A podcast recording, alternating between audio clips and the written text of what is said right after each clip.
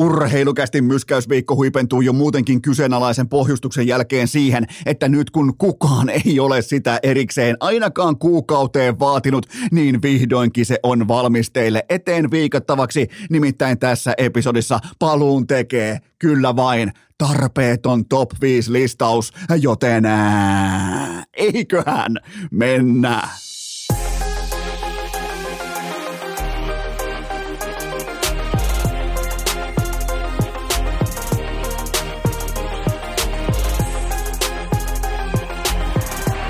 Urheilukäästin kevätkausi. Salvoksen pihastudiossa Eno Esko, tuottaja Kobe ja pikku Taavetti. Tervetuloa te kaikki, mitä rakkahimmat kummikuuntelijat. Jälleen kerran urheilukästin pariin on perjantai 21. päivä huhtikuuta ja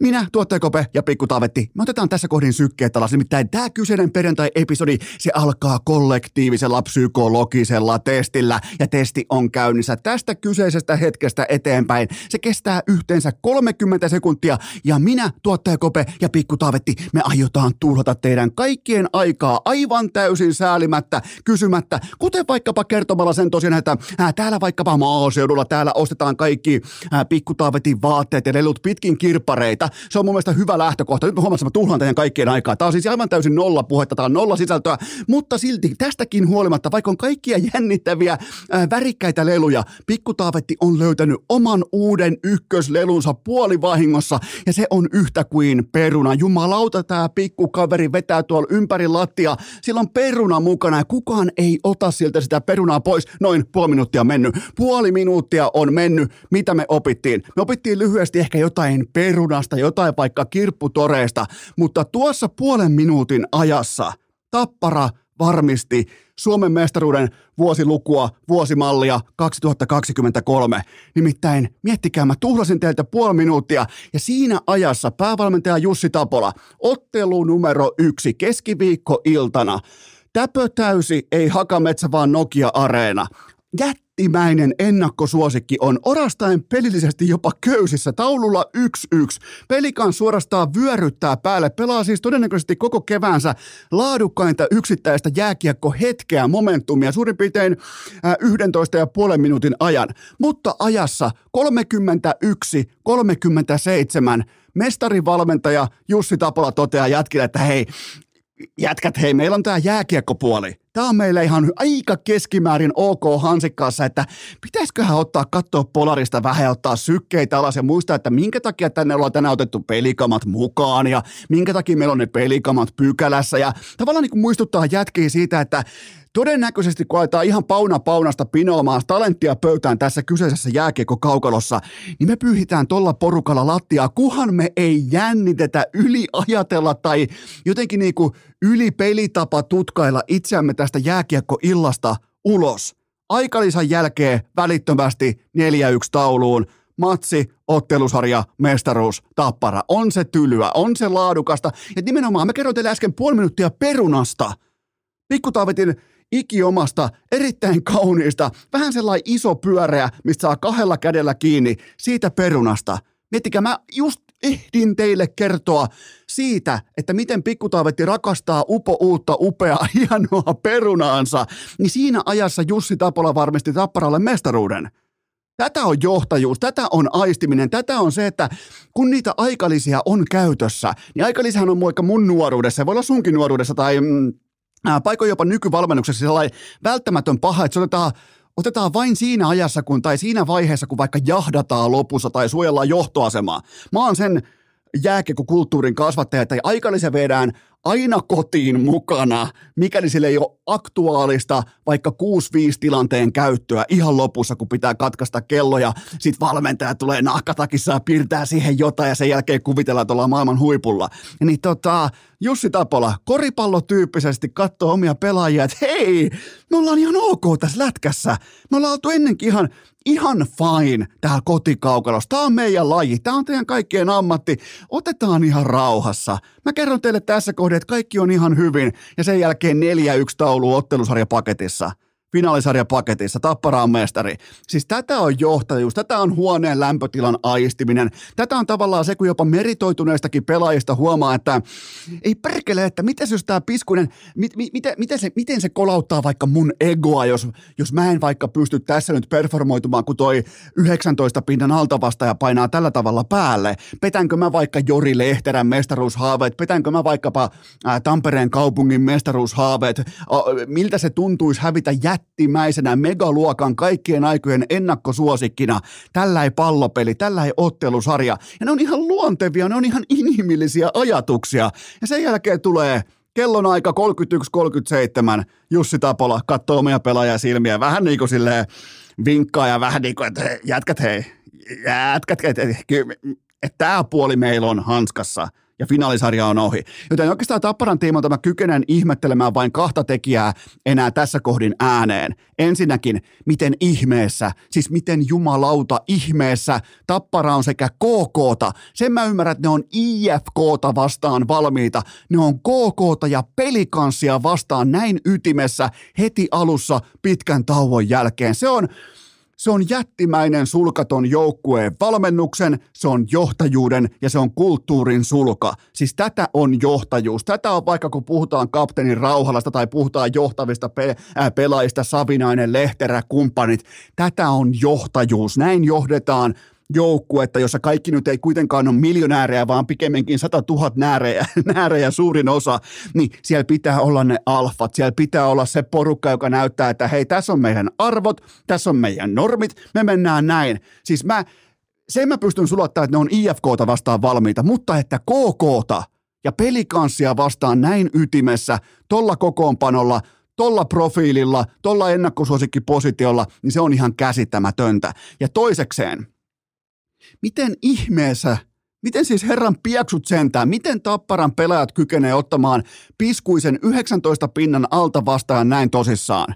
Miten Tapparan pelaajat, varsinkin Veli-Matti Savinainen ja kumppanit, miten ne pystyy pumppaamaan itsensä siihen kilpaurheilun, siihen niin kuin gladiaattori-areenan tyyppiseen henkiseen pakkorakoon suorastaan suorittaa? Vastassa on Pelicans. Vastassa ei ole Kärpät tai IFK tai siellä ei ole Ilves tai siellä ei ole paikallismomentumia tai mitään.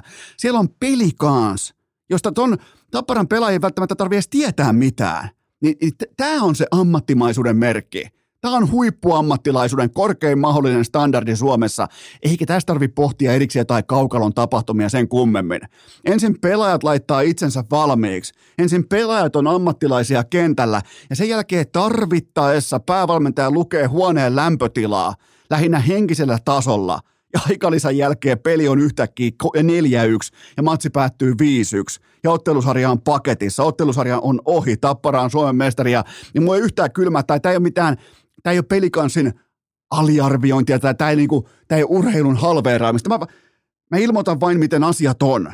Asiat on tällä tavalla tässä kyseisessä finaalisarjassa. Oli jo ennen alkua, ja nyt tämä vain vahvistaa sitä. Mä nostan todella korkealle hattua nimenomaan tästä, että kun sä oot ihan missä tahansa bisneksessä, vaikka aikoinaan ollut Nokia, niin suhtautuuko Nokia vaikka Appleen tai Samsungiin tai johonkin vastaaviin HTC:hen, tai suhtautuuko ne tietyllä tällaisella ammattiylpeydellä tai sillä, että me ollaan kyllä valmiita. Ei niillä ollut minkäännäköistä suhtautumista. Ne ei pitänyt yhtään minä jotain Applea tai kumppaneita. Niillä oli takki auki rotsi levällä, ei mitään muuta kuin leville. Ja silloin muuten mentiin leville. Harmi, kun siitä ei ole someaikaa olemassa, kun Nokian johto lähti aikoinaan sekä leville että rukalle, että nimittäin kun yksityiskoneet lähtee sahaamaan tuolta Helsinki-Vantaan, tai oikeastaan ensin helikopterilla Keilalahdesta lentokentälle siitä yksäreillä kohti Lappia. Ja yksi tarina mulla on muuten pakko kertoa, koska mulla on ollut yksi sellainen hyvin tuttava ihminen, niin kuin hyvin tuttu ihminen, joka oli silloin talossa, kun Nokiassa niin sanotusti tapahtui. Niin kertaalleen on ainakin kuulemma käynyt sillä tavalla, että oli unohtunut aurinkolasit yksityislentokoneesta. Ja kyllähän pitää olla jumalauta keväällä lasit mukana, kun lähdetään Lappiin. Mä en tiedä, miten tämä liittyy Tapparaan. Tämä voisi liittyä oikeastaan Ilvekseen, mutta mä kerron tämän silti. Niin se eksekuuttivetason toisiksi korkein mahdollinen Nokian johto, niin ei muuta kuin yksärikoneella kohti Lappia. Yhdellä unohtuu keväthangilta aurinkolasit, kone ympäri hakemaan, uusi lähtö ja Lappiin.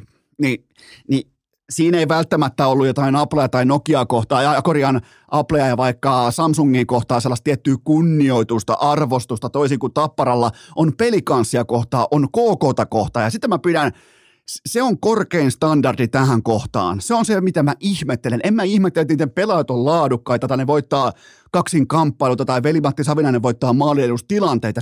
Siinä ei ole mitään ihmeellistä, mutta tätä inhimillistä puolta, sitä mä ihailen, sitä mä arvostan, sitä mä rakastan tuossa porukassa. Vaikka lähtökohtaisesti mä oon ihan penskasta saakka vihannut porkkanapöksyjä. Eli on ihan päivänselvä fakta, että Pelicans voittaa vain Bartosakin päällä seisonnalla ja 100-pinnaisella ylivoimalla. Yksi vielä pakko nostaa kaukalotason erillismerkintä. Mä muistan tänne omakohtaisesti jostain C- tai B-junnuista saakka, ja mä haluan saada teidän tavallaan niin kuin mielipiteen myös tähän, että mistä helvetistä voi johtua, että Tapparan pelaajat näyttää jotenkin isokokoisemmilta tuolla kentällä. Ei siis hallin käytävällä vielä, vaan sitten kun ne pukee ne saatanan porkkana pöksynsä päälle ja ton sotisovan päälle, missä on 1000 eri mainosta, ja sen jälkeen kun ne menee tuonne kaukaloon, varsinkin Lahden Pelicansia vastaan, niin Pelicansin jätkät on ihan kuin jotain junnuja tuon rinnalla. Kattokaa nyt vaikka perjantaina tai lauantaina. Kattokaa ihan siis fyysistä kokoeroa. Kun käyttääkö Tapparan pelaajat ihan junnuista saakka semmoisia kamoja, missä vaikka hartarit nousee 15 senttiä ylemmäs, tai onko luistimien pohjassa joku 10 sentin sellainen jonkinnäköinen pakka kantapään alla, että pituus kasvaa. Mä en tiedä. Mä en todella tiedä, mutta se on ollut ihan pikkupenskasta asti mulle selvää, että Tapparan pelaajat on aina jotenkin ihan saatanan isokokoisia tuolla kaukalossa. Mennään seuraavaan segmenttiin, ja se tavallaan alkaa pikkujarruttelulla siitä, että nyt on kuitenkin tulossa, vaikka mestaruus on selvillä. Ja mulla ei kylmää yhtään sanoa sitä. Mulla ei siis niinku, ei minkään näköistä hievahtamista. Jos haluat piipertää vaikka, että tuo ei kunnioita, ei. Tämä nimenomaan kunnioittaa, kun mä kerron, miten mä en tule valehtelemaan teille tänne. En mä todellakaan tuu tänne erikseen jumalauta kävele tuolta päärakennuksesta Salvos Hirsistudio. Mä alan valehtelemaan teille siitä, mitä mä ajattelen urheilusta.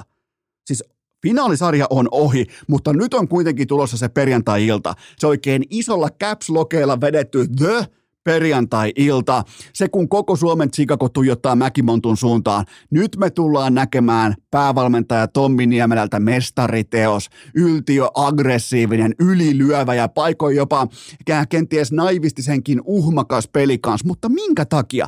Minkä takia nyt kannattaa olla uhmakas? No tietenkin siitä syystä, että uhmakkuus tässä kohdin perjantai-ilta, keväinen keli, halpa, verrattain edukas kalja, se tekee hetkeksi Lahesta Porin. Nyt pitää saada jotenkin samaa energiaa tupaan kuin Ilvestä vastaan kutosmatsissa Lahessa. Nyt Lahen pitää olla Pori. Nyt pitää olla katsomo täynnä työttömiä hitsareita. Nyt pitää antaa ruokaa näiden ihmisten eteen, joka on totta kai intensiteettiä. Se on tunnetta, se on taistelua, se on ylilyöntejä, ihan mitä tahansa. Joten kysymys kuuluu, miten tämä kaikki tapahtuu. Se on eka vaihto tähtäimeen. Veli-Matti Savinainen ja sitten menoksi. Savinainen nimittäin ei ikinä kieltäydy kunnon orgioista, joten let's fucking go. Pelicans ei tule voittamaan tätä mittelyä Savinaista vastaan, mutta se pystyy sytyttämään kotiyleisönsä tuntemaan jotakin hyvin eksklusiivista tuolla 4500 katsojan keskellä. Eka vaihto, targetiksi Savinainen ja sen jälkeen luojan käsiin, koko homma. Siinä on mun pelitaktiikka tähän kyseiseen otteluun. Mä en keskittyisi mihinkään muuhun, koska kun saa Savinaisen mukaan orgioihin, niin toi koko kattila voi lähteä semmoiseen kiehuntaan, että nämä jätkät, varsinkin Pelicansin pelaajat, ne ei ole koskaan voinut kuvitellakaan, että ne pelaisi nimenomaan ton intensiteetin äärellä, ja se on se voimavara. Se on ainoa sama, miten tämä piskuinen turkoosiporukka, miten se pystyy keikuttamaan jättimäistä Tapparaa. Mun on vielä pakko sanoa muutama sananen Veli-Matti Savinaisesta. Kaikki tietää, että mä rakastan Savinaista. Kaikki tietää, että mun papereissa hän saattaa olla koko SM-liigan historian eniten kytkin pelaaja silloin, kun millään on mitään merkitystä. Mutta Savinainen, hän on tavallaan kuin muuttotappiokunnan lähibaarin örisevä kanta-asiakas, joka heitetään 3-4 kertaa illassa ovesta ulos, mutta hän palaa silti joka ikinen saatanan kerta omaan pöytäänsä ja tilaa sen halvimman mahdollisen oluen ja vittuilee vielä perään, eikä ilme värähdäkään tässä prosessissa. Se on Veli-Matti Savinainen. Se on se ratkaisija, se on se kytkin, se ei ikinä ota taka-askelia. Toi maalin edusta on sen lähivaari. Siitä on kyse. Se tekee siitä hyvin erityislaatuisen ratkaisijan Tapparalle. Se tulee olemaan myös näissä finaaleissa näiden finaalien. Jos jaettaisi NBA-hengessä finaalien MVP, se tulisi olemaan Veli-Matti Savinainen. Eli mä kertaan vielä, Pelicansin ainoa saumadynastia vastaan on se, että Lahdesta tehdään Pori, partosakki seisoo päällään ja ylivoima on 100-pinnaista. Jokainen voi nyt tässä kohdin ihan erikseen pohtia sitä, että mitä Tapparan voittaminen vaatii keväällä 2023. Ja mä oon sanonut tän ennenkin, ja mä toistan vielä itseäni, Tappara pyyhkisi lattiaa myös 98 IFK:lla. Urheilukääst! Elkäämme unohtako Eno Eskon hattutemppua Mäkimontun klassikossa 2023. Nyt sitten mainoksia pöytään, nimittäin Elisan verkkokaupassa. Juman kautta Samsung Freestyle kovimpaan hintaan, mitä mä oon koskaan nähnyt. Menkää katsomaan ihan omin silmin. Eli Samsung Freestyle, koko markkinoiden napakoin projektori. Käykää tsekkaamassa se hinta. Se löytyy osoitteesta elisa.fi kautta urheilucast. Kukaan muu ei edes tiedä. Tää on vain teitä varten, kummikuuntelijoita varten louhittu tämä hinta näin alas. Se on kuulkaa teille nähtävillä osoitteessa elisa.fi kautta urheilukäs. Toi muuten sopii erittäin hyvin vaikka pihamökkiin tai johonkin junnujen huoneeseen tai kenties kesämökille tai johonkin mistä syystä, koska siinä on kajari mukana. Sitä pystyy liikuttaa ihan miten vaikka taskussa paikasta toiseen, joten se liikkuu todella napakasti ihan mistä tahansa, ihan mihin tahansa, joten Samsung Freestyle osoitteesta elisa.fi kautta urheilukäs. Sellaisen hintaan, jota mä tähän saakka en ole koskaan nähnyt. Sieltä löytyy totta kai myös Samsungin älypuhelin kerran jättimäisen alennuksen. Samasta osoitteesta elisa.fi kautta urheilukääst. Tähän kylkeen myös toinen huippunopea kaupallinen tiedote ja sen tarjoaa Pilkkoset. Justiinsa nyt kaikki te pikkujunnujen vanhemmat ja muut vastaavat, justiinsa nyt on ne ajat käsillä, kun junnuseurat kokoontuu ympäri Suomen. Ne pohtii, että mitä seuraavaksi ja millä rahoituksella. Ottakaa puheeksi Pilkkoset. Kun mietitte varainhankintaa, ottakaa puheeksi Pilkkoset. Luotettavaa pitkän linjan varainhankintaa yli 30 vuoden kokemuksella täysin läpinäkyvästi ja junnuja nimenomaan motivoivasti ja ennen kaikkea myös opettavaisesti, koska se on mulle yrittäjänä on todella tärkeää se, että junnut ymmärtää, mistä se raha tulee, mihin se raha menee ja miten se raha käytetään. Kun tehdään vaikka futisleiri Espanjaan, niin miten se koko euron muotoinen tavallaan se kavalkadi toimii, mistä se alkaa, minkä kautta se menee ja mihin se päätyy. Mun mielestä se on todella opettavaista, että junnut oppii tämän koko ketjun täysin läpinäkyvästi nimenomaan Pilkkoset palvelun johdolla. Ja muistakaa Pilkkoset valtteja, nopeus, vaivattomuus, läpinäkyvyys, selkeys, myynnin seuranta, myynnin oppiminen, vastuullisuus ja kannustavuus. Kaikki tarvittava lisäinfo varainhankinnan aloittamiseen osoitteesta pilkkoset.fi. Urheilukääst! Iskee kuin Topi Raitasen maali suora stondis! Nyt on kuulkaa Eno Eskola vasemmassa, ei missään nimessä oikeassa, vaan nimenomaan vasemmassa pohkeessa sen sorttinen tunne, että osa teistä kummikuuntelijoista tässä kohdin pohtii, että onkohan kyseessä peräti kyttyrä-selkä-grindi-jaksoja? Kyllä on. Miettikää tätä sesonkia. Voisin melkein sanoa jopa, että kaikkien aikojen urheilukästi sesonkia on tehty yhteensä 73 jaksoa. Ja monesko kyttyrä-selkä-grindi-episodi tämä kyseinen jakso on? Tämä on vasta numero 2.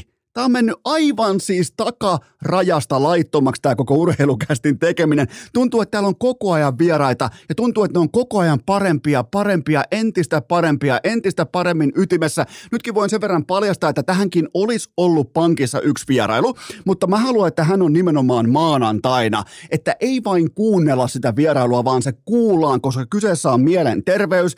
Kyseessä on niin arvokkaat, merkittävät asiat, joten maanantaina siis todella puhuttu.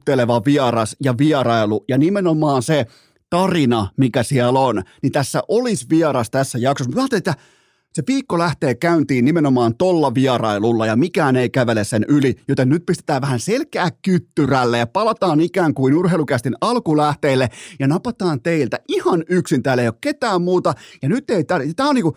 Nyt tullaan myös urheilukästin absoluuttiseen vahvuuteen. Tämä ei kaadu siihen, että joku sanoo vaikka, että ei kiitos, tai että ei mua kiinnosta tulla vieraaksi. Yhtäkään jaksoa ei jää ikinä tekemättä sen takia, että joku vaikka vieras feidaisi tai ilmoittaisi, että pidä tunkki. Siinä mä pidänkin. Mä pidän just tällä hetkellä täällä tunkkia kädessä, joten sen kunniaksi teiltä ensimmäinen pohdinta pöytään.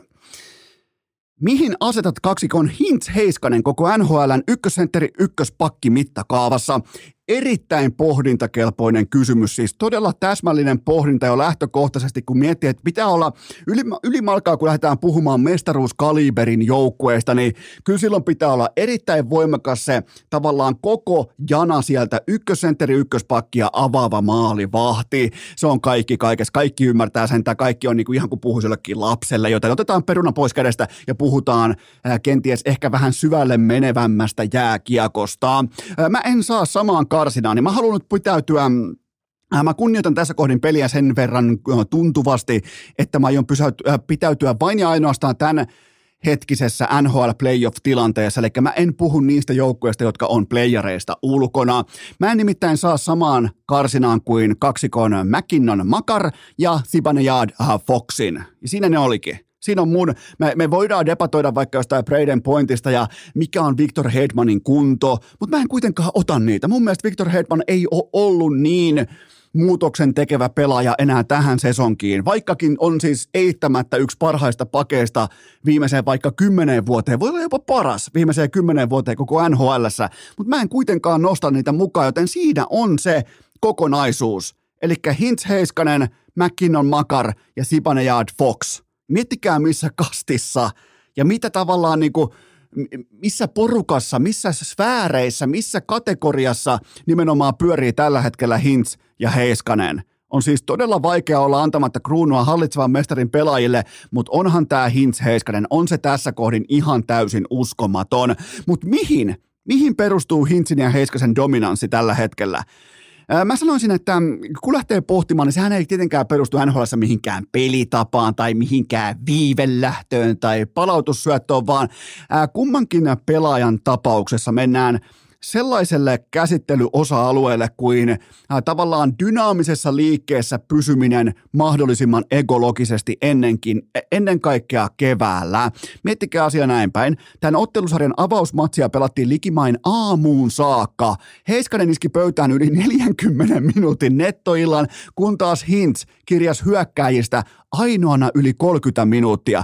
Joten tuliko yllätyksenä, että kun kaikki pakotetaan yhtäkkiä ehkä vähän ylitsevuotavaisenkin kuormituksen äärelle, niin sieltä nousee nimenomaan tämä kaksikko dominanttina tahona esiin. Kun kaikki on vähän kuluneita, niin mikä voittaa silloin? Kyllä vain ekologisuus. Ja nuo jätkät oli kakkosottelussa.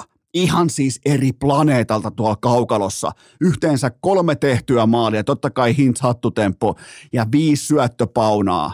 Hintz ja Heiskanen teki kaiken muun paitsi lauloa kansallishymnin tuolla ottelussa. Siis yksi kaikkien aikojen suomalaissuorituksista, nimenomaan kun puhutaan vaikka 2 pelaajasta. Yksi kaikkien aikojen kovimmista. Eikä näitä hattutemppujakaan playereissa suomalaisilta ihan joka päivä tuu. Oliko Joel Kivirannan jälkeen ensimmäinen tyyli... Milloinhan Kiviranta edes teki? Olikohan pandemia? Taisi olla ehkä joku 2020 playerit. Sitä ennen kuka on heittänyt? Pitääkö mennä kurriin asti? Riittääkö? Mihin asti muuten pitää mennä? Pitää mennä helvetin kauas, mutta siis lähtökohta on kuitenkin se, että mä nostan Hintz Heiskasen tämän listan kärkeen, jahka muut on puhunut mulle kuuluvammin. Et se voi olla nyt totta kai, että se lähtee nousuun MacKinnon Makar-kumppanit, mutta siis mä en voi nostaa ketään ohi Hintz Heiskasen, kun me nähtiin, että ne ottaa oma kätisesti tämän ottelusarjan raskaan kulutuksen jälkeen täysin reppuselkää ja tekee tuolla kaukalossa ihan mitä ne haluaa. Joten siitä on kyse.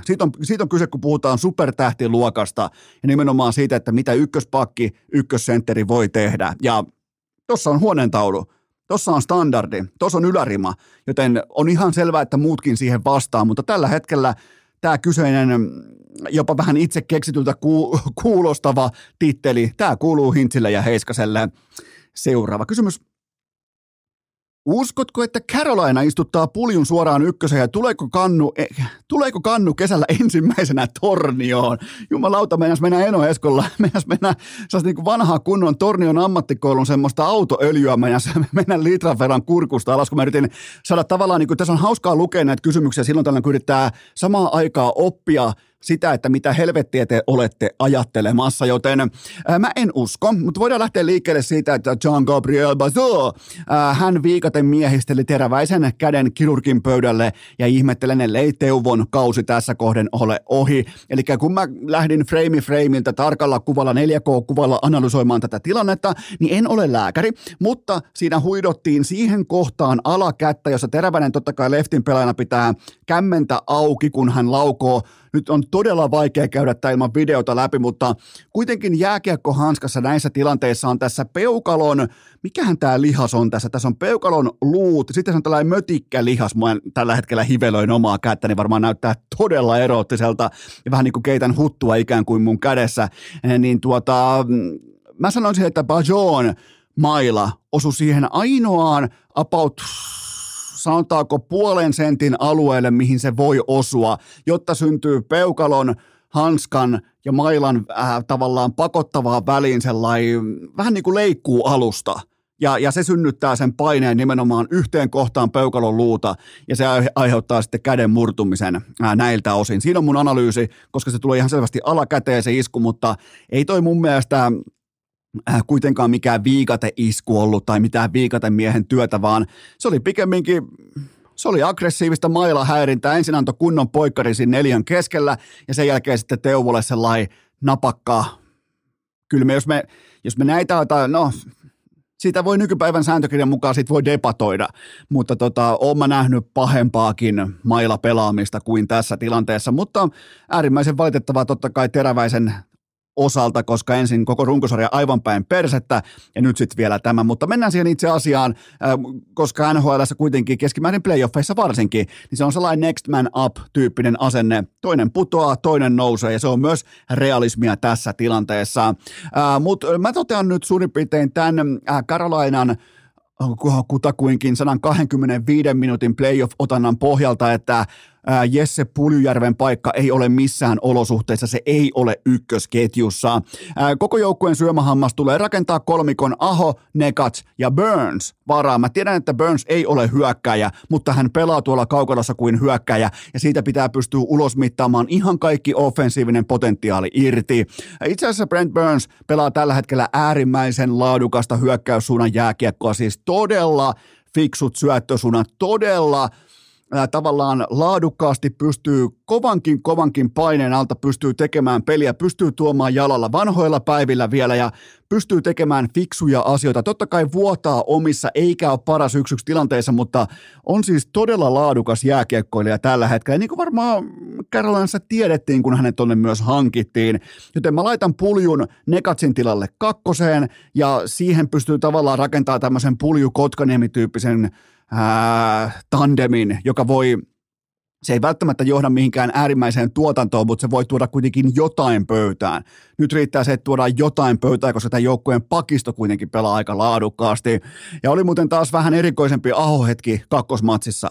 Ykkösmatsissa totta kai, kun tämä meidän Aho jyrää heidän Ahon kiekollisena, ja nyt sitten Aho teki Carolinalle maalin, mutta ei Suomen Sebastian Aho. Tämä alkaa olla ihan kuin jostain David Lynchin jostain käsikirjoituksesta tämä kyseinen ottelusarja, nimenomaan Aho Mittelön osalta, mutta sarja on kuitenkin Carolinalle, Aholle, Antti Raanalle, se on 2-0, mennään seuraavaan kysymykseen. Missä vaiheessa aloitamme debatin, että onko Connor McDavid vain ja ainoastaan runkosarja puurtaja? Ai jumalauta, puurtaja, tiukka valinta, tiukka sanavalinta tähän kohtaan, oikein niin kuin tällainen napakka puurtaja. No joo, 150 pinnaa pelkästään puurtamalla. Mä voisin koska tahansa puurtaa noilla näytöillä, mutta kahteen kotimatsiin ainoastaan 0+1 ja Losi ryösti McDavidin vahtivuorolla koti edun mukaansa, vei sen mukanaan rannikolle, joten mä otin kakkosotteluun ihan selkeästi munat luukkuun tyyppistä esiin astumista kapteeni McDavidiltä ja tämä suoritus aivan täysin sen läpikäyneenä. Tämä suoritus oli ihan absoluuttinen pettymys. Sitä on ihan turha kuvailla mitenkään muuten ja Leon Draisaitl on ottamassa joukkuettaan reppuselkään tässä aikaisessa vaiheessa. Jumalauta Draisaitl, sillä lavalla pystyy tekemään, siis miettikää kun Draisaitl pelaisi oikealla jääkiekkomailalla, eikä burgerinpaistajan lavalla. Jumalauta siitä tuli uskomaan, se on siis ihan hävyttömän näköistä, kun katsoo lähikuvia sen lavasta. Se ei siitä tule yhtään mitään. paitsi että on ylivoimaisesti kentän paras pelaaja. Se ei ole, Draisaitl on mysteeri. Se ei ole kauhean nopea, se ei ole kauhean sähäkkäisen liikkeessä, se ei pysty kääntymään kolikon päällä. Se pelaa pitsalapiolla. Miten se ottaa vaikka yhden käden rystypuikot tuolle, sen jälkeen luo pelin siihen viereen ja se on ihan käsittämätöntä. Toi äijä, toi saksalaispanssarivaunu, se on palloilija. Se on palloilijan korkeimmalla standardilla toi äijä. Siis todella kaunista jääkiekkoa, mutta siis kenties mä oon tässä kohdin ehkä vähän yli-ikäinen nyhverö, mutta mä annan McDavidille kuitenkin vielä yhden ottelun verran aikaa näyttää. Sen jälkeen urheilukäs tulee ensimmäisenä nostamaan käden pystyyn, jopa virheen pystyyn käden merkiksi siitä, että mä olin väärässä ja me tullaan treidaamaan McDavid. Ihan oikeastaan keneen tahansa siinä vaiheessa, mutta mä annan yhden matsin vielä aikaa näyttää. Seuraava kysymys. Kuka on Boston Bruinsin aloittava maalivahti seuraavalla kierroksella? Hävytöntä saatana, bostonilaista ylimielisyyttä. Kyllä Bruins-fanit, ne on omaa puuta, mutta Bostonissa on totuttu voittamaan, joten puhutaan voittamisesta. Tuolla on siis ihan täydellinen hätätila pykälässä tällä hetkellä. Paniikkinappula on kaivettu sieltä karhun taljan alta esiin. Sitä painetaan tällä menolla aika pikaisella tahdilla. Mä kerron teille hyvissä ajoin ennen playereiden alkua, varmaan ehkä nelisen viikkoa ennen playereiden alkua, että Linus Ullmark ei ole koskaan saanut aikuisten peleissä keväisin koko urallaan yhtään mitään kiinni. Se ei ollut mikään mielipide, se ei ollut analyysi, vaan se oli numeraalipohjainen raaka faktaa.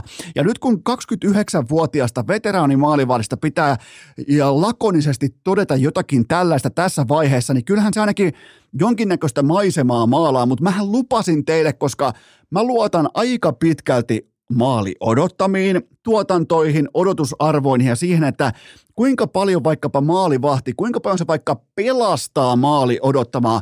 Ja jos me haluttaisiin tuonne kaukaloon toi runkosarjan Linus Ullmark, niin siellä on kaikkien aikojen NHL-historian paras veskari askissa. Mä totesin teille hyvissä ajoin, että pitkässä juoksussa on äärimmäisen jopa odotettavaa, että tämä kaveri tässä vaikka onkin laatupussari.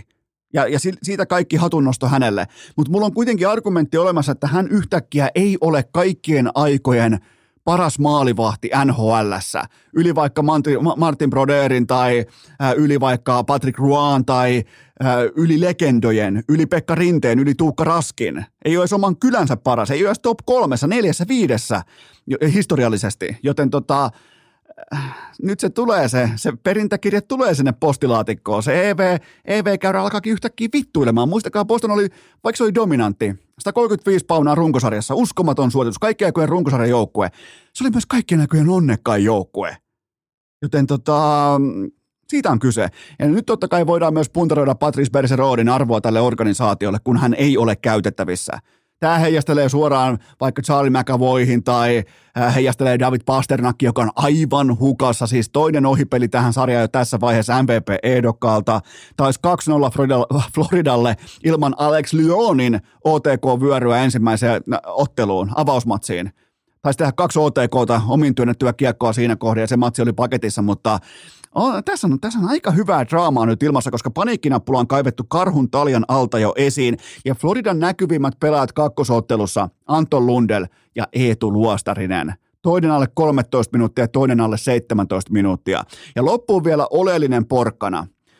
Tyler Bertuzin tuppi, tai siis tupettomuus. Se pitää pelkästä mailan varresta kiinni. Se maila on sahattu oikeasta kohdasta. Se pitää siitä pelkästä mailan varresta kiinni. Yksi sana, vankilaan. Mutta mikä tärkeintä, keskiviikko torstai-yö lopetti jauhamisen siitä, että kyllä nämä sittenkin nämä playerit, myös tänä keväänä, kyllä nämä on veskareiden sarjoja. Ei ollut, ei. Keskiviikko torstai-yönä 8 maalia per peli. Tämä on offensiivisen jääkiekon juhlaa. Nämä ei ole mitään veskareiden keskinäisiä kalisteluita. Offensiivisen, hyökkäysvoittoisen, supertähtivetoisen jääkiekon juhlaa. Tähän kohtaan pentauko ja sitten jatketaan. Urheilukääst! Palautussyöttö! Kontrollilähtö! tolppaa trappia ja tietenkin viivelähtö. Sittenhän me laitetaan kollektiivinen viikonloppu kuolla valumaan, nimittäin tämä tässä on kaupallinen tiedote ja sen tarjoaa Pizza Rustica, kyllä vain se on perjantai ja nyt ei ole varaa kenelläkään tehdä viikonlopulle virheitä pakasteosastolla. Liigan finaalit perjantaina ja lauantaina, NHL primetimeit lauantaina ja sunnuntaina, paljon muuta vielä siihen kylkeen, joten ota Dr. Oetkerin Pizza Rustica testiin. Jos et ole koskaan maistanut, niin mun suosikkimautu on ehdottomasti ja riittävän louhinnan jälkeen voin sanoa käsi sydämellä, nimittäin toistokertoja on takana. Ehdottomasti tupla pepperoni tai sitten liharekka eli meat supreme, ihan ylivoimaisesti paras koko valikoimasta. Se pizza, pakastepizzatiski, se saattaa olla vaikka 30 metriä leveä ja ylivoimainen goat, siellä on totta kai Pizza Rustica, ottakaa testiin ja vielä varoituksen sana, tämä on sitten aivan liian hyvää jaettavaksi, joten jokaiselle oma lätty mukaan. Kattokaa lisätiedot osoitteesta drötker.fi. Urheilukää! Yhtä uskottava kokonaisuus kuin Virkkusen takkaharrastus. Nappastaanpa suoraan pikku Taavetin perunakapasta. Seuraava kysymys lautaselle. Onko hurrikaanien mestaruusikkuna tältä keväältä kiinni? No aivan suoraan vastapalloon tekisi mieli vain todeta, että kyllä on tää paketissa, tää on arkussa, tähän ei tarvitse palata, mutta jokin tässä Rod Brindamurin pelitavassa. Kaiken kaikkiaan kaikki tää coachaaminen, johtaminen, aitous, selkeys, kotietu, kaikki, niin mä en kuitenkaan ole ihan täysin valmis ylen katsomaan näitä elementtejä. Tästä syystä mä en polta, mä en printtaa mun Kulbetin Carolinan mestaruusliuskaa ja mä en laita sitä erikseen takkaa vielä tässä kevään korvalla, koska tässä on ohut sellainen, sanotaanko Sebastian Ahon näköinen tyrmäjän mahdollisuus, mutta se on totta kai, se on hiuksen hieno, se on ohut, se on erittäin ohut, joten siellä on top 5 hyökkäjistä 3 kappaletta nyt sivussa ja ihan tarkoituksella tässä kohdin näillä ehdoilla mä upgradean Teuvo Teräväisen mukaan tähän top 3 tai oikeastaan top 5, koska mä tarvin tähän lisää draamaa, koska nyt siellä on Teräväinen, siellä on Svechnikov, siellä on Pacioretty, niin ei tätä osastoa, vaikka Teuvo on vetänyt päin persettä koko runkosarjan oikeastaan viimeiset, mitä nyt ehkä joku 8 kuukautta, ehkä vähän sanotaanko vähän harmillisestikin alakanttiin, mutta ei tämmöistä arsenaalia, ei sitä yhtäkkiä lähdetä vain korvaamaan jollain puljulla tai jollain Black Aces-pelaajilla tai millään muullakaan niin kuin tavallaan vastaavalla laastarilla, joten ei tule piisaamaan, tämä ei valitettavasti tule piisaamaan mihinkään, ei etenkään idässä, eikä oikeastaan keplottelisi lännestäkään pitkälle, kun katsoo siellä varsinkin yllättäjien pelillistä tasoa, joten, mutta jos joskus on pitänyt, se mikä on hopeareunus aina kaikessa, kun tulee vastoinkäymisiä, niin silloin me ihan oikeasti nähdään johtavia pelaajien todellinen taso. Ja jos joskus on pitänyt mitata erikseen Sebastian Ahon pelaamista, niin tämä on se hetki. Ykkösen keskellä. Sarjajohto 2-0. Sieltä on Teräväinen poissa, siellä on Pacioretty poissa, siellä on Svechnikov poissa. Niin jokainen ymmärtää, kun mennään vieraskaukaloon, mennään New York Islandersin latoon. Toki mikä harmillisesti enää ei ole lato, mutta mennään sinne pelaamaan. Nyt tarvitaan sitä Sebastian Ahoa, joka on absoluuttisesti ja ylivoimaisesti tämän kyseisen ottelusarjan paras pelaaja.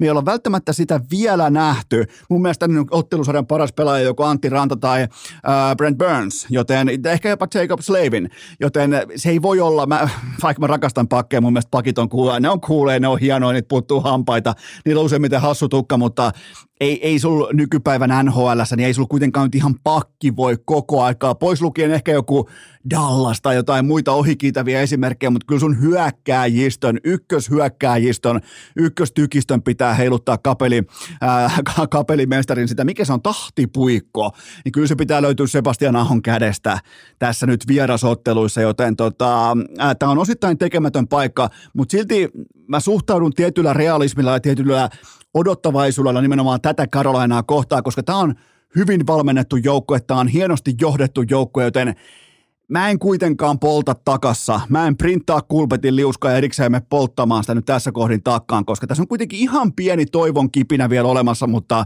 onhan tämä tuulimyllyjä vastaan taistelua. Seuraava kysymys. Mihin Suomen veskarit ovat kadonneet NHL:n ratkaisupeleistä? No meillähän tässä nyt ihan klassinen Antti Ranta tai Boost-tyyppinen tilanne käsillä, eli NHL:ssä pelasi tällä kaudella yhteensä ainoastaan 10 sinivalkoista uunin suojelijaa, ja näistä 7 kappaletta pelasi ihan oikeasti. Ne voi sanoa, että ne on NHL-veskareita. Nämä loput voi sanoa ehkä festareilla, että ne on NHL-veskareita, joten ja otetaan nämä 7 perkuuseen. Kuinka moni heistä ylimalkaan voi tehdä tosipeleissä yhtään mitään? Mä sanon Jussi Saros. Mä sanon Antti Raanta oikein kuormitettuna 2 lapsen isänä legendana, mutta entäs muita? Husso, Korpisalo. En ole varma, en ole yhtään varma. Tykkään Hussosta, tykkään Korpisalon tyylistä, tykkään niiden tietystä ryhdistä ja siitä, ne luo tietynlaista luottamuksen ilmapiiriä ympärilleen, mutta ei siis, kun puhutaan absoluuttisesta maailman kärjestä, että ketkä torjuu niitä isoja playoff-voittoja, astuu esiin niissä jättimäisissä otteluissa, niin mä pystyn ehkä tuot Jussi Saroksen poimimaan seuraavaksi 5-7 kaudeksi. Sen jälkeen ehkä Ukko-Pekka Luukkonen. Kaiken kaikkiaan tulee ihan saatanan hiljasta, mutta siis kaukana on ne ajat, kun sekä idän että lännen paras veskari tuli Suomesta. Mutta joka tapauksessa, jos kysymys vaakakupissa on, että haluanko mä, että meillä olisi vaikka parhaat veskarit vai että meillä olisi oikeasti offensiivisia supertähtiä, niin mä otan, kuulkaa, mä otan jumalauta 7 kertaa viikossa ne offensiiviset supertähdet ja sunnuntaina 2. 8 kertaa viikossa. Eli mä oon erittäin tyytyväinen tähän tilanteeseen, missä Suomella on Mikko Rantasta, on Sebastian Ahoa, Barkovia, kumppaneita, Heiskanen, kaikki nämä, niin Roope Hintz, just hattutemppu Minnesotan tiukkaa puolustusformaattia vastaan, joten mä oon ihan fine sen kanssa, että ei meillä koko aikaa tule uutta Miikka Kiprusovia tai Tuukka Raskia tai Pekka Rinnettä. Mä oon ihan ok, kun meillä on hetken aikaa jälleen kerran Vesa Toskaloita, kaikki maali täynnä. Seuraava kysymys. Voitko lausua jotakin myös näistä väärän pelirytmin ottelusarjoista? Väärässä pelirytmissä on siis toisin sanoen tässä kohdin Toronto Tampa, Devils Rangers, Colorado Seattle ja Vegas Winnipeg. Eli se tarkoittaa sitä, että kun mä nauhoitan nyt tässä, niin tässä nauhoittamisen ja sun kuuntelun välissä ehditään pelaamaan 4 kappaletta jääkiekko-otteluita. Eli johonkin yksilötasolle tai johonkin yksilöperkuuseen on ihan turha lähteä astumaan siitä syystä, että se on yksi väärin ajoitettu taklaus, on yksi väärin ajoitettu vaikka kiekon blokkaaminen, ja sillä pelaajalla ei ole mitään relevanssia enää sillä hetkellä, kun sä kuuntelet sitä kyseistä segmenttiä, joten nämä on niin sanotusti väärässä pelirytmissä, mutta se mikä on aina hienoa, niin viikonloppu heittää aina ympäri tämän pelirytmin suhteessa urheilukästiin, niin se ikään kuin ne seurattavat ottelusarjat aina myös vaihtuu upealla tavalla tässä hevonpaskatuotannossa nimeltä urheilukäst. Mä voin yleisellä tasolla jotakin merkitä ylös, vaikka kakkosmatsit ovatkin totta kai tässä kohdin tätä tehdessä itseltäni vasta tulevaisuudessa. Sen mä totean Rangersista, että se valitsi melko nihilistisen tavan pelata passiivista ja tempoa tappavaa jääkiekkoa. Rangers ikään kuin omalla ykkösmatsissa, omalla ottelusuunnitelmallaan totesi, että me otetaan teiltä vauhti pois ja meillä on parempi veskari kuin teillä. Se on yksinkertaista, se on paikoin vaimea, se on paikoin tahmea, mutta kyllä siellä oli saatanan vaikeita jollain Nico Hisierillä tai Jack Hughesillä tai kumppaneilla. Kyllä siellä oli siis todella hankala ilta heti kärkeen siitä syystä, että Rangers tavallaan niin kuin valitsi myrkkynsä. Me ei ainakaan hävitä nopeudelle, me tapetaan tempo, meillä on parempi veskari. Ihan siis mentiin sinne, me mentiin 20 vuotta ajassa taaksepäin. Totta kai 2 YV-maalia, kaikki tämä, mutta ainakin Rangers osoittaa, että se pystyy pelaamaan todennäköisesti tänäkin keväänä eri tyylisiä vastustajia vastaan. Sitten Toronto. Kotiavaus, selkäranka poikkiajassa 7-18 ja kotifanit jälleen kerran kisku sitten paperipusseja takaisin päähänsä, mutta mä en kuitenkaan ykkösmatsin osalta, mä en kuitenkaan nähnyt jäällä pelillisesti ylivoimaista Tampaa. Mä näin äärimmäisen YV-tehokkaan ja momentumin osalta vastaan sanomattoman Tampan, mutta en mä nähnyt pelillisesti jatkuvasti dominoivaa Tampaa ja tää on myös Toronton oljenkorsi jatkoa ajatellen, vaikka totta kai fanipalstoilla ja somessa, ja se mun mielestä kuuluu asiaa, että Torontoa paikoin edelleen suolataan äärimmäisen raskaalla kädellä, mutta ei tää sarja. Okei, sulle tää tänä aamuna, perjantai-aamuna, tää sarja voi olla ohi, mutta pelillisesti niin ei siellä nyt kuitenkaan ihan järkyttävän suurta merkittävää ylimarssia ollut nähtävillä. Sitten puolustava mestari, Colorado Avalanche. Tää on hyvin yleistä, varsinkin NBA:ssa, että se puolustava mestari, se absoluuttinen ennakkosuosikki, niin se tarvii sen yhden tiukan takakäden suoran siihen omaan leukaansa ennen kuin se alkaa pelaamaan. Tämä on nimenomaan se, mistä mä ihailen Tapparaa, että niitä ei ole tarvinnut kertaakaan lyödä leukaan. Ne on silti tullut aina suoraan paukusta, välittömästi, ne on ytimessä, ne on läsnä, ne on kentällä, ne on voittamassa. Ja Colorado ihan selvästi ei pystynyt tällaiseen tapparalaiseen lähestymiskulttuuriin nimenomaan liittyen tähän avausotteluunsa, mutta mä saatan tässä kohdin totta kai sovitella pellenkenkään jalkaan, mutta mä povaan, että Colorado ei häviä tässä sarjassa enää kertaakaan. Tämä kyseinen lause voi olla erittäin typerän kuuloinen perjantai-aamuna, mutta se on mun lähtökohta, että Colorado se ottaa herrasmies sweepin. Sillä on luudat mukana ensin kotona kerran, sen jälkeen kahdesti vieraissa niin korjaan. Sen jälkeen sitten totta kai sulla on vielä kerran kotiin se sama luuta mukana. Huomasti mennessä jättää luudan Seattleen. Se on huonoa bisnessä. Sitten vielä Las Vegas. Valitettavasti eturivinsä osalta poissa oleva välinpitämätön, epävarma ja heikko.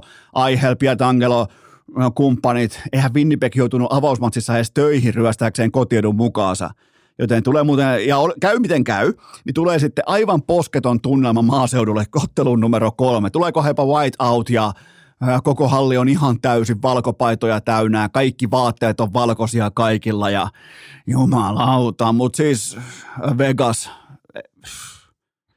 Ei mitään syytä otaksua, että toi menisi yhtään mihinkään toi porukka. Pelaaja voi lähteä Buffalosta, mutta Buffalo ei pelaajasta. Kyllähän toi Jack Aihelin johtajuus tuossa keskellä. Kun pitäisi viedä kohti luvattua maata, niin siellä ei niin sanotusti, ei tule yksikätisestä rosvosta, ei tule kolikot tällä hetkellä alalaariin tuossa lystissä. Seuraava kysymys. Tuliko NHL-kausikohteista lopulta maksa vai porkkana laatikkoa?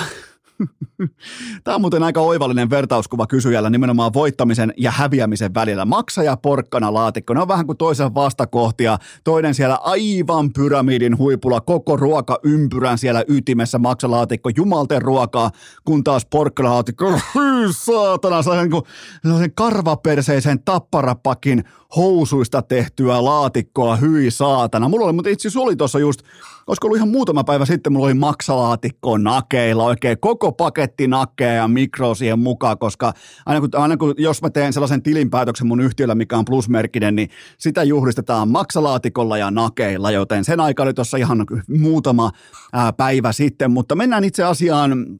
Mun analyysi on se liittyen urheilukästin NHL-kausikohteisiin, että kohdevalinnat, ne oli valitettavasti tappiollisia, mutta sieltä kuitenkin jäätiin voitolle palautusprosentilla 115, ja se oli täysin ansaitsematonta. Mun mielestä mun valinnat oli, kun mä kävin ne läpi, mä analysoin ne läpi, niin ne oli keskinkertaisia. Ne ei ollut keskellä tikkataulua, joten... Mä osuin muutaman kohteen ihan täysin ansaitsematta, muun muassa Cole Caulfieldin maaliunderi, Mark Stonein maaliunderi. Äijillä oli kammottavaa loukkaantumisepäonnea. Eli ei todellakaan, vaikka toi palautusprosentti 115 on ihan ok, jos sen pystyisi saamaan tavallaan niin kuin kunnon otannassa, mutta tämmöisessä kausiotannassa, niin se on aivan liian hyvä palautusprosentti nähden mun pikkeihin. Mun pikit oli heikkoja, mun pikit ei ollut mun mielestä voitollisia tähän kyseiseen sesonkiin. On siellä yksi hauskakin mukana, siellä on yksi tunteita nostattava noteraus mukana. Mä nimittäin kirjasin lapulle, niin kuin kaikki muistaa varmasti, niin Flyers alle 74,5 pistettä, niin totta kai se on Tortorellan saatanan oikein kuvottava dinosaurusporukka, niin totta kai se ottaa 75 paunaa tauluunsa. Se ottaa 75 paunaa perunasäkkiinsä ja tuone tänne oikein näyttää Eno Eskolle, että Eno, olit väärässä, voi vittu. No, mutta sitä se on, sen takia Flyers suck, mutta voitolle jäätiin, mutta väärin perustein. Olkoon se tässä niin kuin tavallaan sellainen oppi, mikä voidaan ottaa mukaan. Seuraava kysymys. Erittäin hyvä kysymys. Voitko ystävällisesti linjata, miten suoritetaan täydellinen NHL-tulospiilo? No, tämä on totta kai ymmärrettävän primitiivinen aihepiiri, joten mä koitan pysyä mahdollisimman kunnioittavana ja asiallisena siitä syystä, koska jokainen viettäköön oman tulospiilonsa juuri sillä tavalla kuin parhaaksi näkee, mutta mulla on siihen kuitenkin tällä kokemuksella, mulla on siihen olemassa tietynlainen sellainen ohjenuora tai sellainen kunnioittava, voisiko sanoa jopa tällainen niin kuin, miksi tämä voisi sanoa sellainen lähtökohtainen pohjaohjeistus sille, miten saattaisi olla mahdollisesti siinä positiossa, että NHL-tulospiilosta tulee onnistunut, joten voidaan käydä koko prosessi askel kerrallaan läpi. Ensimmäinen askel on totta kai se, kohta numero 1 on se, että kaikki alkaa tietenkin jo edellisiltana. Kännykkään älä häiritse tila päälle, selaimesta urheilusivut pois, varsinkin mitkä liittyy vaikka suomalaisiin urheilulööppeihin tai tuloksiin tai tilanteisiin tai NHL tai urheiluuutisiin ylimalkaan ja tulospiilotietokoneeseen tai iPadiin, valmiiksi Viaplayn sivusto, kaikki muut sivustot pois ja muutenkin pöytä puhtaaksi. Ja aamulla herätys sitten se voi ehkä 07.00, pikku Taavetti useimmiten herää 06.53, se on tällä hetkellä datan mukaan, se on hänen yleisin aikansa herätä. Ja tämähän tarkoittaa sitä, että kello 05.00 alkaa näitä matseja, pelataan vielä suurin piirtein noin 17 minuutin verran. Tämä on aika hyvin dokumentoitua ja mitattua. Sitten otetaan esiin totta kai pikku Taavetin pukluliina, eli sellainen liina, jolla pyyhitään oksennusta, räkää, kuolaa, ruokaa, mitä tahansa toi pikkukaveri jättääkin peräänsä. Ehkä kohta se myös teurastaa sen perunan ja sekin pitää pyyhkiä tuolta pois. Joten esiin otetaan pikku Taavetin pukluliina, mutta minkä takia? No sillä tehdään tietenkin tietokoneen oikeaan yläreunaan tulostaulupeitto. Eli ESPN käyttää sellaista grafiikkaa niiden lähetyksissä, että oikeaan yläkulmaan tulee aina muista matseista tilannetieto, ja sitähän me ei sallita, joten pukluliina siihen näytön oikeaan yläkulmaan täydellisesti laitettuna, niin se toimii tulostaulupeittona. Sitten alkaa matsien katsominen, perkaaminen juuri sun tavalla, mutta aina ekasta matsista lukien eteenpäin. Mä en ymmärrä sellaisia irtolaisia, sellaisia saatanan raakalaisia, jotka aloittaa vaikka 0-3 ottelusta, jos sillä on 0-2 ottelu jo pelattu. Se on siis, se on raakalaisuutta, se on epäsivistystä ja tässä kohdin lienee kaikille jo ihan selvää, että taustalla ei ole etenkään Maikkarin aamu-tv missään vaiheessa, koska siellä tulee urheiluuutiset kerran puoleen tuntiin ja keväisin NHL liidaa aiheellistaa kerran kerrasta, joten sitä pitää vältellä kuin ruttua. Joten nyt sulla on mahdollisuus onnistua sun tulospiilon kanssa ja loppu on sitten suorittamista. Ja mä ymmärrän, että mun tulospiilotyyli, se on verrattain vaivaton ja se on verrattain loppuun asti hiottu. Aika moni teistä lähtee oikeisiin töihin aamuisin, joten tämä mun toiminta on ihan ruukien luokkaa. Tämä on yhtä kuin mun arkityötä. Tämä on mulle ihan jokapäiväistä lystiä, varsinkin keväisin. Ja teille mä nostan hattua, jotka väistelette joskus onnistuneesti tuloksia sinne iltapäivään saakka. Mä en voi käsittää, että miten se tapahtuu, ja silti teistä niin moni onnistuneesti sen myös tekee. Seuraava kysymys. Sijoittuisiko tämän kevään Tappara NHL:n runkosarjassa viimeiseksi? No kyllähän se 82 matsin juoksussa voisi olla täysin mahdollista ja jopa todennäköistä, mutta mikäli typistetään otantaa, lyhennetään kautta ja kärjistetään varianssia, niin mä en näe Tapparaa heikompana kuin vaikkapa Anaheimia. Sen ottelusarjan mä olisin koska tahansa valmis katsomaan ja mä olisin myös valmis laittamaan mun rahat Tapparan puolesta Anaheimia vastaan. Ja mä oon aloittanut jo ateistisen kiekkojumala rukoilun sen puolesta, että Connor Bedard ei joudu Los Angelesin markkina-alueen 11 mielenkiintoisimman organisaation tavallaan sivuun laitettavaksi jonkinnäköiseksi juniorivahvistukseksi. Toivottavasti hän ei joudu Anaheim Ducksiin. Se olisi järkyttävä katastrofi koko NHL:n kannalta. Toivottavasti Gary Bettman fiksaa ton koko saatanan lottokoneen ja Connor Bedard menee vaikka Chicagoon. Mihin tahansa muualle kuin Anaheimiin. Se on lähtökohta. Ei mistään hinnasta Anaheimiin. Hyi helvetti. Seuraava kysymys. Voitko rustata muutaman riimin valmiiksi Kit Jämsenin seuraavalle trackille? Se on muuten käsittämätöntä, että miten monta kertaa on viimeisen viikon aikana ehdotettu, että Kit Jämseen vieraaksi urheilukästiin. Mun lähtökohta on se, että ensin näytöt taululle, ensin urheillaan, sen jälkeen kenties puhutaan, joten se on niinku se rytmi tai se tavallaan askeljärjestys, miten edetään, mutta jos siellä riimejä tarvii, niin kyllä mun tässä nyt yksi lähtee suoraan vaikka lennostakin, kokeillaan. 0-3-alue, ei turkoosia paukkua, Jämsenin kidiä, turha siitä haukkua, kotiin poika lähti ilman luiskan laukkua. Noin, boom. Ei ole vaikeeta. On muuten pommin varmaan platina. Onpa vaikeeta suomiräppi. Kaikki hehkuttaa tällä hetkellä, että suomiräppi on vaativampaa, kukaan paskaa vitut on mitään vaativaa. Seuraava kysymys.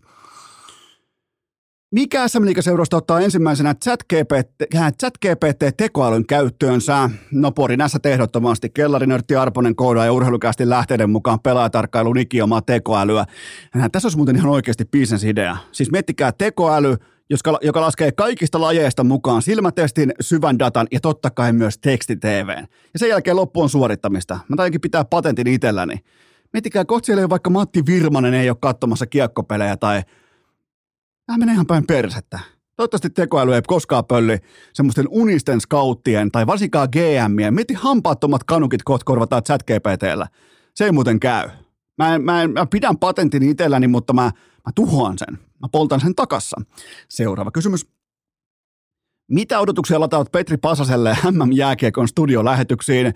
No Peetuhan on vanha kendojanari, joten mä laitan riman totta kai dominanssin tasolle. Voi olla jopa johtava studioisäntä kisoissa ja haastaa itsensä Teemu Niikon. Se on ihan täyttä realismia. Mä en vielä kuitenkaan lähtisi nostamaan jääkiekon saralla Peetua ihan sinne Niikko-standardille, mutta se kaikki on mahdollista. Toi äijä pystyy vetämään ihan mitä tahansa baletista pyöräilyyn, niin en mä ole yhtään yllättynyt, että parhaat TV-juontajat on tärkeimmillä hetkillä askissa. Ja jälleen kerran nähdään, että se on vielä jännä, kun aika moni ajattelee, että Petri Pasanen on vain vaikka jalkapalloon lääpällään tai jalkapallo. Varmaan jalkapallo on hänelle se sydämen asia ja hänen uransa ja hänen kivitalonsa on sillä tienattu, mutta kyllähän siinä kuitenkin hehkuu siinä jätkässä nimenomaan intohimo TV-työtä ja urheilua kohtaan ensin. Ja sen jälkeen voidaan sitten pohtia, että mikä voisi olla se laji. Mä voisin väittää melkein, että hänelle sopii ihan kaikki lajit.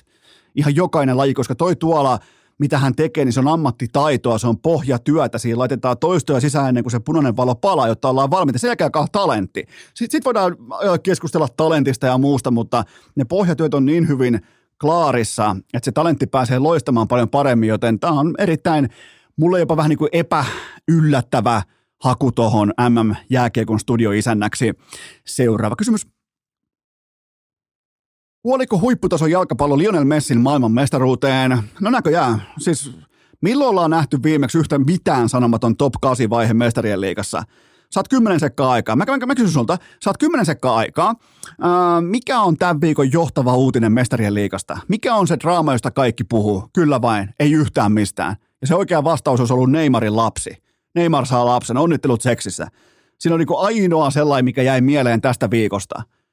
Ihan siis unista ylimarssia, kotona häviämistä, kotona tällaista niin kuin konttaamista, alta oman performointitason suorittamista, niin erittäin jättimäinen pettymys top 8-vaihe mestarien liigassa.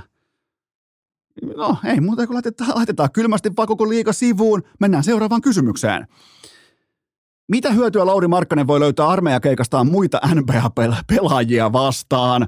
No ainakin ESPN:llä ja USA:n jättimedioissa käytetyt kuvat kielii sen luokan Markkasesta, joka ei ota ensi kaudella vankeja. Jos miettii NBA:tä nykypäivänä lähtien vaikka Memphis Grizzliesistä, joka on ihan täynnä muovikangstereita, siis voi vit. Aina kun mä katson Memphis Grizzliesin toimintaa, missä on siis Ja Morantia ja Dillon Brooksia ja kumppaneita, niin mullakin hävettää. Välimmäinen tunne on sellainen niin ihan vilpitön sellainen häpeä, kun katsoo sitä niiden muovikangsterimeininkiä, joten kyllähän siinä käy niin, että nämä kaikki muovikangsterit, ne kiiruhtaa takaisin autopesulaansa, kun Vänrikki Markkanen astuu parketille tuossa ensi syksynä. Kattokaa Markkasen ilmeitä tuolta, kaikki ESPN:llä, kaikki sen kuvat, kun se on niin totisella naamalla. Se on, niin näyttää ihan oikeasti sieltä, että se on lähdössä rajalle. Joten se on se etu, minkä Markkanen ottaa tuolta mukaansa.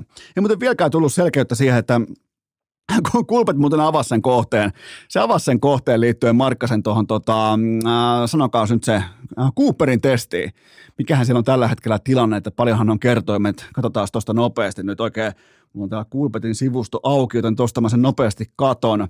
Jahas, jälleen kerran on tullut suosikki tuosta, että hän juoksee yli 3150 metriä. Mulla on vähän nyt kaikkiin vastapalloihin ja myötäpalloihin vedetty tätä kohdetta, mutta täytyy kysyä vielä Topi Raitaselta, Janne Ukonmaan Aholta, sitten mä kysyn vielä Iivo Niskaselta, että mitä ne arvioi siitä, että paljonko Markkanen juoksee, ja sen pohjalta mä teen semmoisen loppu. Mä voisin mut oikeasti lähettää noille tahoille viestiä ja kysyä, että paljon Markkanen juoksee Cooperissa. Ja sen jälkeen purkittaa sen aiheen myös teille tänne, joten pääsette vähän niin kuin siitä sitten jyvälle, että miten homma jatkuu. Pitää ihan pieni tauko ja sitten jatketaan. Urheilukääst!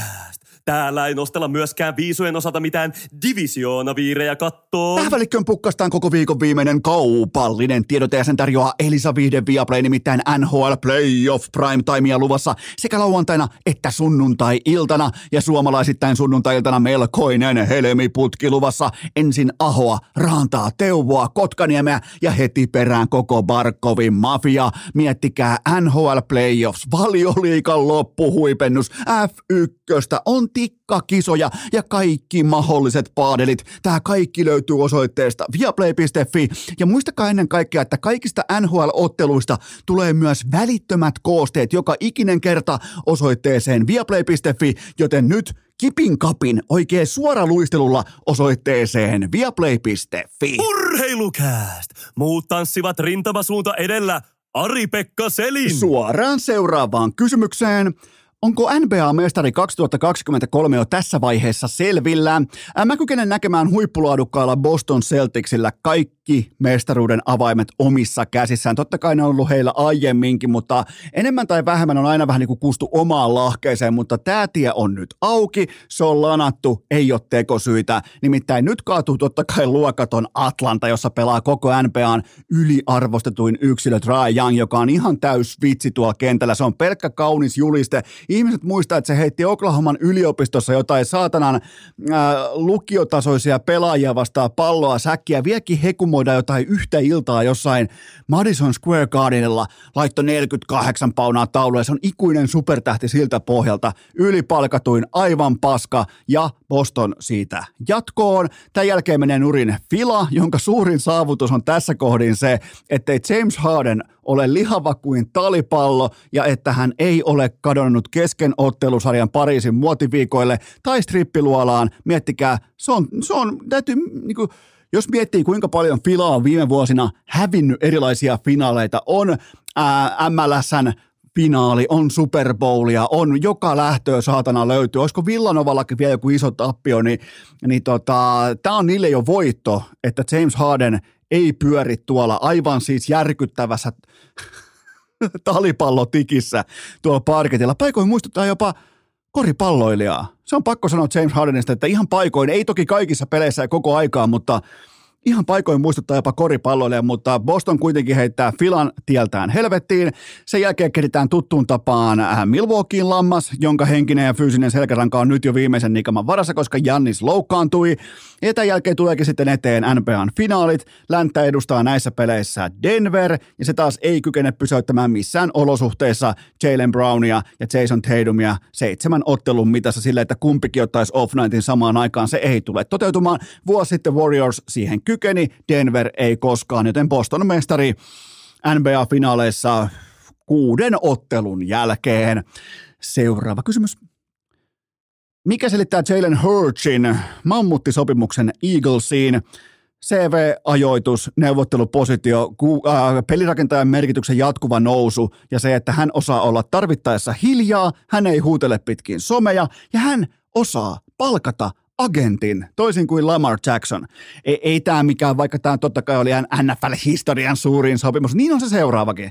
Heti seuraava, mikä tulee uudesta ulos, niin käpit nousee, palkkakatot nousee, QB:n merkitysarvo nousee, kaikki tämä nousee, niin se on nyt hetken aikaa taas jonkun pari viikkoa parhaiten palkattu pelaaja, kunnes tulee se seuraava, joka hyvin todennäköisesti, mä kyllä pelkään sitä päivää, kun Lamar Jackson tullaan tekemään, tai hän vihdoin saa sen lappunsa äitinsä neuvottelevana, niin hyvä luoja sentään. Miettikää, grindaatte ittenne maailman huipulle jossakin bisneksessä ja sen jälkeen kuvittelette ihan vakavissanne, että se on teidän äiti, joka tuo sen parhaan osaamisen pöytään neuvottelupöydässä maailman parhaita urheilujuristeja vastaan. Miten hän käy? Eno Esko kysyy, miten hän käy? Seuraava kysymys. Asettiko Joensuun Mailan pelijohtaja Mikko Huotari rehellisyyden standardin tähän pesäpallokesään? Ehdottomasti. Tämä on mun mielestä, tämä on suoraselkäistä viestintää nykyajassa.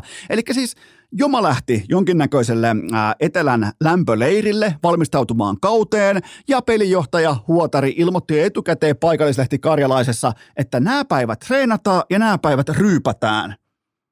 Erittäin täsmällistä. Nyt on kaikille selvää, että milloin ryypätään. Se ylimalkaa, kun lähtee reissuun jätkien kanssa, niin pitää olla ensimmäisenä asiana kalenterissa ylhäällä se, että milloin ryypätään. Jos ryypätään koko reissu, niin fine. Jos ryypätään vaikka yksi päivä, niin se pitää olla etukäteen poimittuna, ettei synny sellaista niin kuin teston tuoksuista kylmän oluttölkin etsivää pakkomielettä kellekään. Pitää olla se päivä ylhäällä, että milloin ryypätään. Noi ryyppää Kreikassa, Ateenassa, homma selvä, ei kellään lisäkysymyksiä. Tämä on mun mielestä, tämä on saanut myös asiallisen ja nykyaikaisen vastaanoton.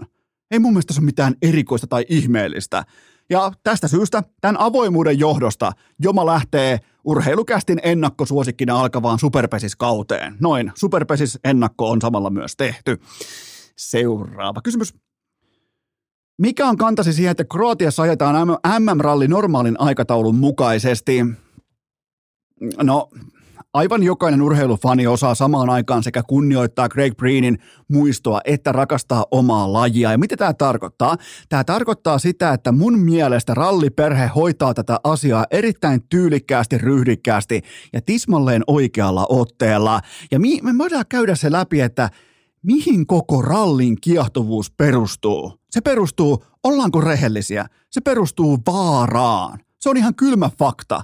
Me tavalliset pulliaiset, me maksetaan asiasta, johon meillä ei ikinä piisaisi luonne tai talentti.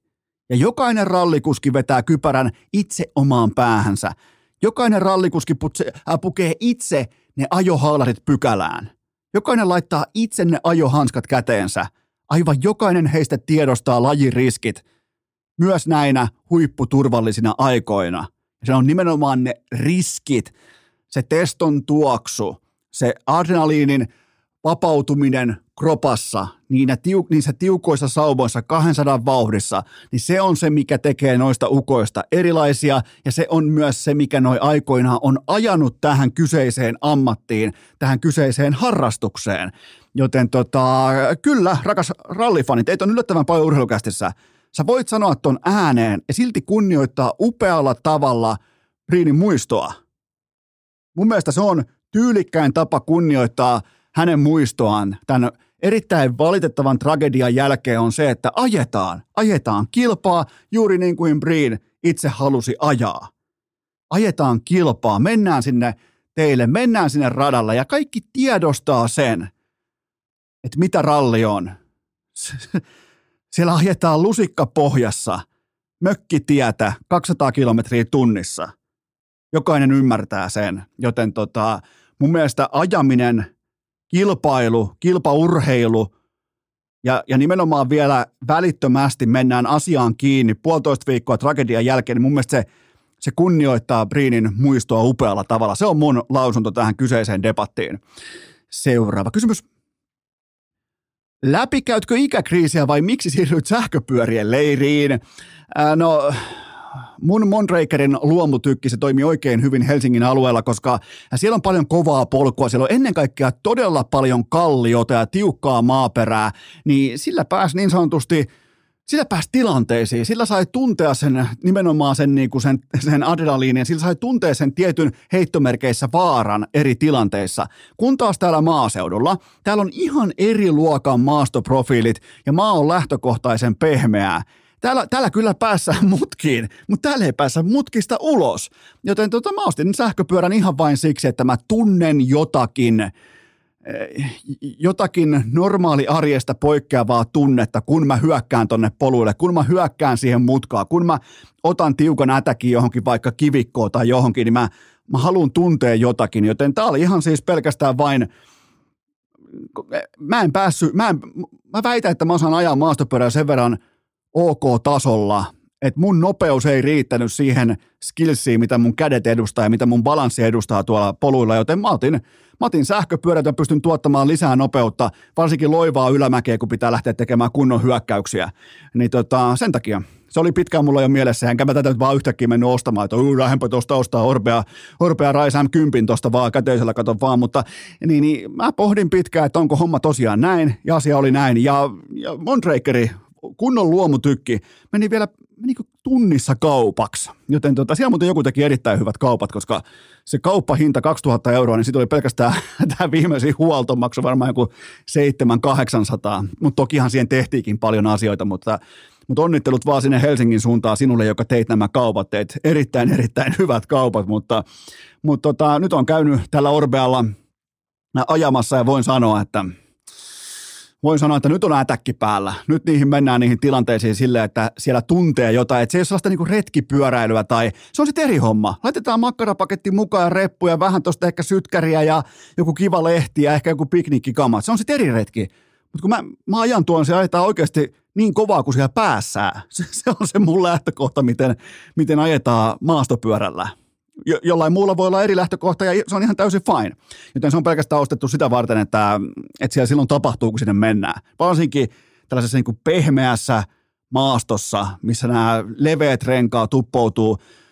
Ai että se Helsingin kalliot oli kyllä hieno paikka. Siellä pääsi kalliot tietenkin, sä saat siihen kunnon pidon, sä saat kunnon gripin siihen ja ihan täysätäkin. Mä voit jättää renkaatkin jopa vähän niin kuin joku ehkä 1,7 baariin siihen jäi saatana. Mutta joka tapauksessa tämä oli se syy. Seuraava kysymys. Kauanko vielä viimeistelet raporttiasi pikkutaavetin ensimmäisestä lentomatkasta?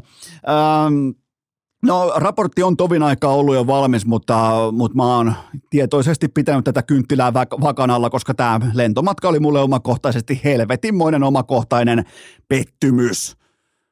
Pikku Taavetti nukkuu Vantaan ja Kittilän välissä varmaan yhteensä 80% ajasta. Se on jättimäinen pettymys siitä syystä, että mä rukoilin. Mä jumalauta, mä toivoin. Mä laitoin ateisti rukouksen lentokoneen jumalia, rukoilin siitä, että siihen viereen saapuu joku Suomen valovoimaisimmista muotiblokkaajista.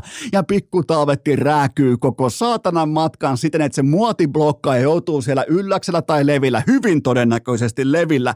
Se joutuu laittamaan IG-storiin jonkun kysymyksen, että siis käykö teilläkin aina silleen, kun lähdette just lomalle, niin sit siinä on joku skidi rääkymässä. Onko tääkin teidän onne? Mä toivon, että tää skenaario olisi toteutunut ja ei se toteutunut, kun toi pikkukaveri nukkuu koko matkan, joten ei oltu kytkivaiheella, ei oltu valmiita tähän ensimmäiseen lentomatkaan, mutta nyt kuitenkin siirrytään erittäin sellaiseen osioon, mikä ei perustele itseään yhtään, nimittäin pitkästä, varmaan 1,5 vuoden tauon jälkeen tarpeeton fucking top 5 listaus. Urheilukääst! Mikäli haluat säilyttää itse kunnioituksesi, niin lopeta kuuntelu välittömästi, sillä nyt alkaa tämän viikon tarpeeton top 5 listaus. Ai saatana, se on kuulkaa pitkästä aikaa tarpeeton top 5 listaus ja yhtään en lähde pohjustamaan aihepiiriä heille, jotka on uusia kuuntelijoita, joten Eno Esko ei auta teitä yhtään. Omapa on häpeänne, että ette olleet silloin hereillä, kun Urheilucast aikoinaan alkoi vuonna 2018, joten kaikki te alkuperäiset kummikuuntelijat, teitä on ihan saatanasti mukana vieläkin. Mä en voi sitä selittää, mä voin vain todeta datafaktoja, joten tää on teitä varten. Tää on teille omistettu. Te olette pitänyt Eno Eskoa ikään kuin 5 vuotta semmosesta virtuaalikädestä kiinni, joten nyt tehdään yhdessä tarpeeton top 5 listaus.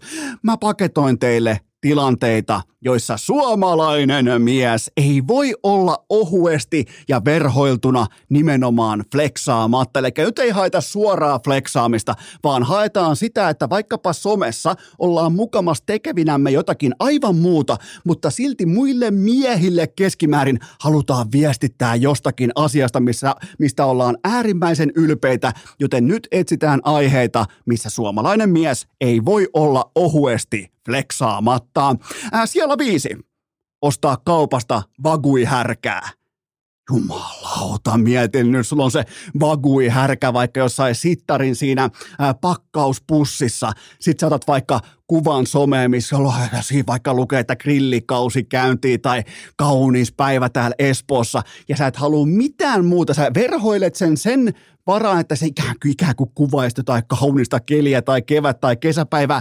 Sä et halua mitään muuta näyttää kuin sitä, että sulla on A5 vakuihärkää siinä sun pöydällä. Se on se, mitä sä haluat mulle näyttää. Myönnä pois, sua ei kiinnostaa paskaakaan se auringonpaiste, ei se kevätkausi. Se kiinnostaa se, että noi köyhät tuolla näkee, että mulla on lihaa, mikä maksaa vähintään 250 € per kilo. Siitä on kyse. Sen takia sä kuvaat sitä vakuihärkää sosiaaliseen mediaan, myönnä. Hyvä, ollaan sujut. Siellä 4. Ottaa nimenomaan laatuautossa, ottaa sellaisen viattoman matkamittarikuvan. On vaikka lähes Leville, niin sanoo vaikka näin, että nyt olisi 800 kilometrin otatus edessä.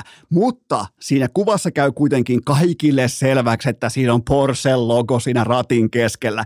Eli se matkamittari, se on joku vähän kuin toissijainen toimija. Sä koitat mukamas kohdistaa siihen ihmisten huomioon, että onpas mulla paljon matkaa edessä tai onpas kova ajopäivä edessä. Paskan vitut. Sä haluat näyttää sitä Porschen logoa kaikille köyhille. Myönnä. Hyvä. Siellä 3. Ostaa vanhemmille vaikkapa asunto ja esittää ihan pokkana, että kyseessä olisi jonkinnäköinen remppakohde. Ei se ole mitään remppakohdetta. Se on ihan putipuhdasta I made it flexaamista. Myönnä. Hyvä. Siellä 2. Tämä on yksi mun suosikeista. Postaa kuva Helsingin Premium-loungesta. Ei mistään, jos joku menee sinne SDP, sinne Demari-loungeen, niin sieltä mä en halua nähdä yhtään kuvaa. Mutta jos joku on siellä Premium-loungessa, mihin pääsee platinakortilla, sieltä mä haluan nähdä kuvia. Mä haluan nähdä, miten rikkaat matkustaa. Näyttäkää mulle niitä. Ja mietin vielä, tää on ihan tosi tarina, osa on siis aikuisista miehistä, osa on mennyt ihan pelkästään sen takia Premium Loungeissa suihkuun. Ne on just tullut himasta, ne on ihan putipuhtaita kun ne herää. Ne menee silti suihkuun, koska siellä on suihku. Ja se voi mainita somessa, että kävin suihkussa Premium Loungeissa Helsinki-Vantaan lentokentällä. Peseydy vittu kotona, mutta ei, kun sun on pakko flexata meille. Sun on pakko näyttää niille köyhille, että meillä täällä Premium Loungeissa, meillä on suihku, meillä on champagne, kun teillä ei ole, myönnä. Hyvä. Sitten viimeinen, ehdoton. Tämä on mulla jatkuvassa erityisseurannassa. Mun mielestä on yksi kauneimmista ja nimenomaan sijalla 1. Matkustaa lentokoneen business classissa siten, että se kuva pitää ottaa nimenomaan matkailuun liittyvä kuva, kuten vaikkapa, että reissu alkaa tästä tai tervetuloa Amerikkaan tai jotain muuta vastaavaa, mutta se ykköspointti on kuitenkin se, että siinä kuvassa näkyy, että sä et ole missään karjavaunussa, vaan sun jalat on suorana siinä business classin pitkässä penkissä siellä, minkäs näköinen niin kuin jonkinnäköinen kotelo on tehty jaloille. Siellä on sun jalat, se on se mitä sä kuvaat. Kaikki se muu informaatio, mitä sä annat vaikka liittyen sun matkaa tai sillä ei ole mitään merkitystä. Sä haluat flexata sillä, että sä oot business classissa. Myönnä. Hyvä.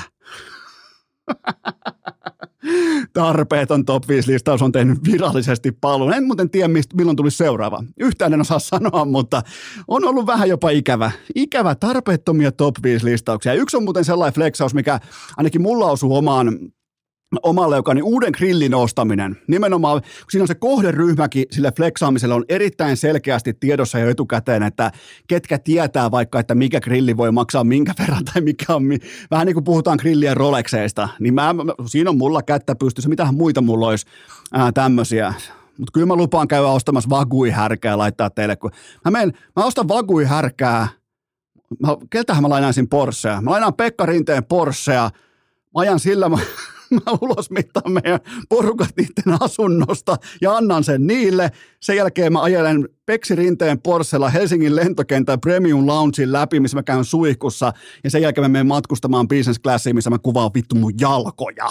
Siinä on mun goalsit tähän kesään. Nyt tehdään kuulkaa sellainen juttu, että Hevonpaskateatteri menee viikonlopputauolle ja ihan kollektiivina yhtenä kyrpänä suorastaan, niin maanantaina jatkuu.